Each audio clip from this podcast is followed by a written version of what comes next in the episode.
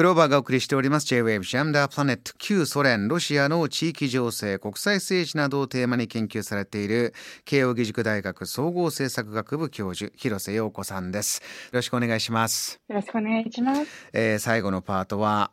この戦争におけるロシアの部分的動員というニュース、そして住民投票とロシアへの編入。このロシアの部分的動員ということでこういろいろな混乱が起きているというのは、えー、昨日もこのしちじだいで、えー、ウォールストリートジャーナルの記事からそれは解説いただいたんですが、この住民投票とロシアへの編入、これと同時にこのロシア、えー、部分的動員して兵力をさらに動員すると、このふたつの動きですよね。広瀬先生広瀬先生がこう見ているポイント、はい、どういうところか教えてください。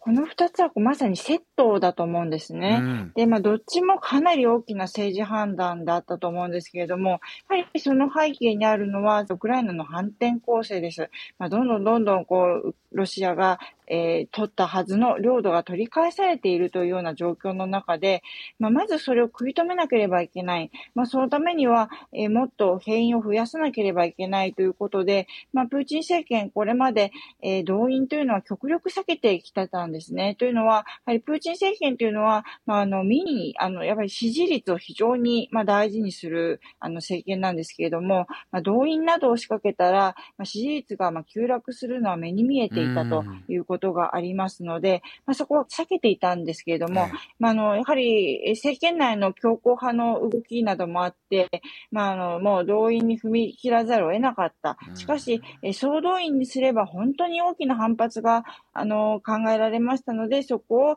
まあ、あのちょっと半分にで割るような形でえ部分的動員ということにしたんだと思うんですね、はい、で、まあ、同時にやっぱり政治もまあ重要だということで、まあ、このままだとどんどん取り返されてしまうので、今ロシアが確保している領土をこれ以上取られないように、まあ、そこでまあ政治的に固めてしまおうということで、急に急いで住民投票をやったというふうに思います。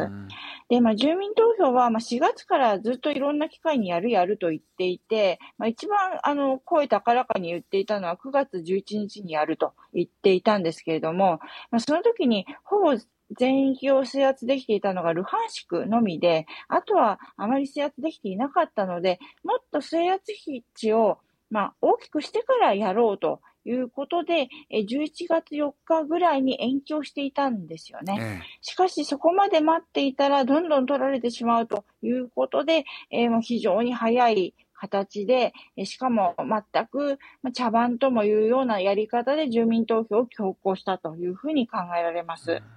この住民投票の結果含めてこのニュースとしての解説をいただきたいんですが、えー、住民投票は終わって今どういう状況になったということですか？はい、今一応ですね、暫定的な結果を発表しているんですが、まあ、その結果結果がもうまるでもう茶番なんですよね。もう投票率としても、あの、まあ、賛成票としてもありえない形で、まあ、投票率一番低いのがまあヘルソンの ななじゅうろくてんきゅう なんですけれども、まあ、ドネツクに至っては きゅうじゅうななてんごパーセント の投票率で、賛成票につきましてはドネツクなんか きゅうじゅうきゅうてんにパーセント も賛成しているということで、うん、最低のヘルソンでも はちじゅうななてんいちパーセント なんですね。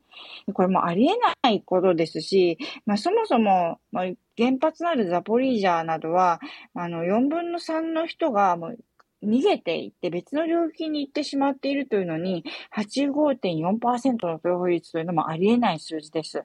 で、まあこれもともと数を捏造しているということもあるわけなんですけれども、まあ、クリミアから相当ロシア人を連れてきて、で、こう捏造をしたということもあるようですね。あのこの戦争が始まった当初というのは、このいろいろなウクライナというのも民族がいろいろいて、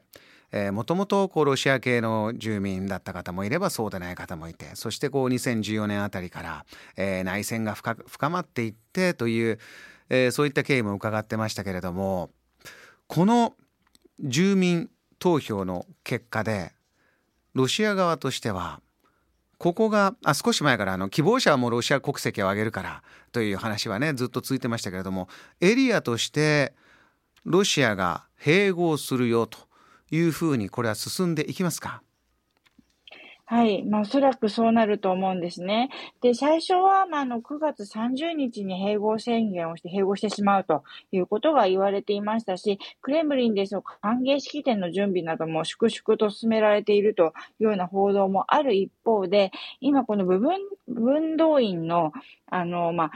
国民の反発の非常に大きく、とてもでないけれども国民がお祝いムードにならないということで、延期の可能性というものもいろいろこう入ってくるんですね。なのでちょっとまだわからないというところもありますけれども、まあ、近々、まあ、この編入は達成されてしまうだろうというふうに思います。うーん、あの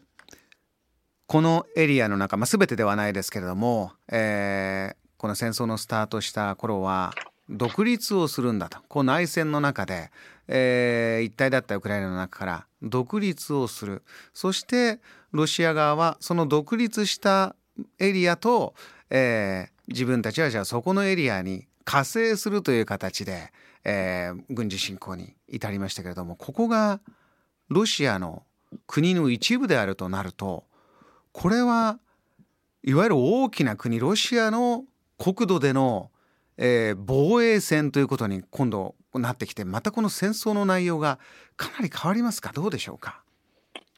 そうですね、まあ、あのロシアもすでにクリミアとこの新しく編入するよん州でクリミア連邦管区というのを作ろうとしています。すでにもうロシアの中にがっちり入れていくような、まあ、あの準備をしているんですね。で、そうなりますとやはりロシアの本土があの攻撃されたという、いう形で、もしこのままの状況で戦闘が続けば、あのまあ、ロシアが、まあ、核も含めた形で、えー、さらなるこうエスカレーションに進む可能性というのは高いと思います。まあ、でも逆にですね、核をすぐ使うかというとそうでもないと思うんですね。というのは、あのはちがつにかなりクリミアがウクライナから攻撃をされていました。で、クリミアもロシアからしてみれば、まあ、ロシアの本土の一部なわけです。まあ、しかし、その時はですね、まあ、ロシアの過失でなんかこう爆発が起きてしまったとか、まあ、攻撃を受けたといっても、ウクライナからの攻撃とは言わずに、まあ、あのロシアがこうウクライナに核を使わなければいけない局面に追い込まれることをむしろ避けていたように見えるんですね。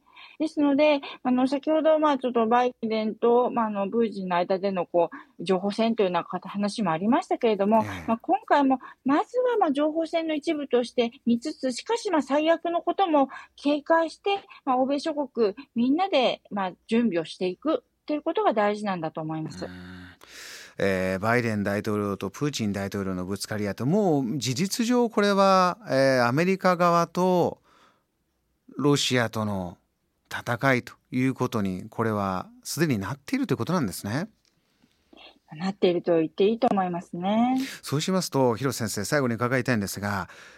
ではロシアが自分の国にこのエリアを併合しました、我が国土なんだというところに、えー、ウクライナ側、まあ、アメリカ、NATO 側、えー、アメリカ側がそこ全てを取り戻すというところを今掲げてますよね。全てクリミアを含めてですよ、クリミアを含めて全てを取り戻す、今併合されたこのエリアも含めてというと、これ相当長きにわたる戦争をやるんだと、こういうことなんでしょうか。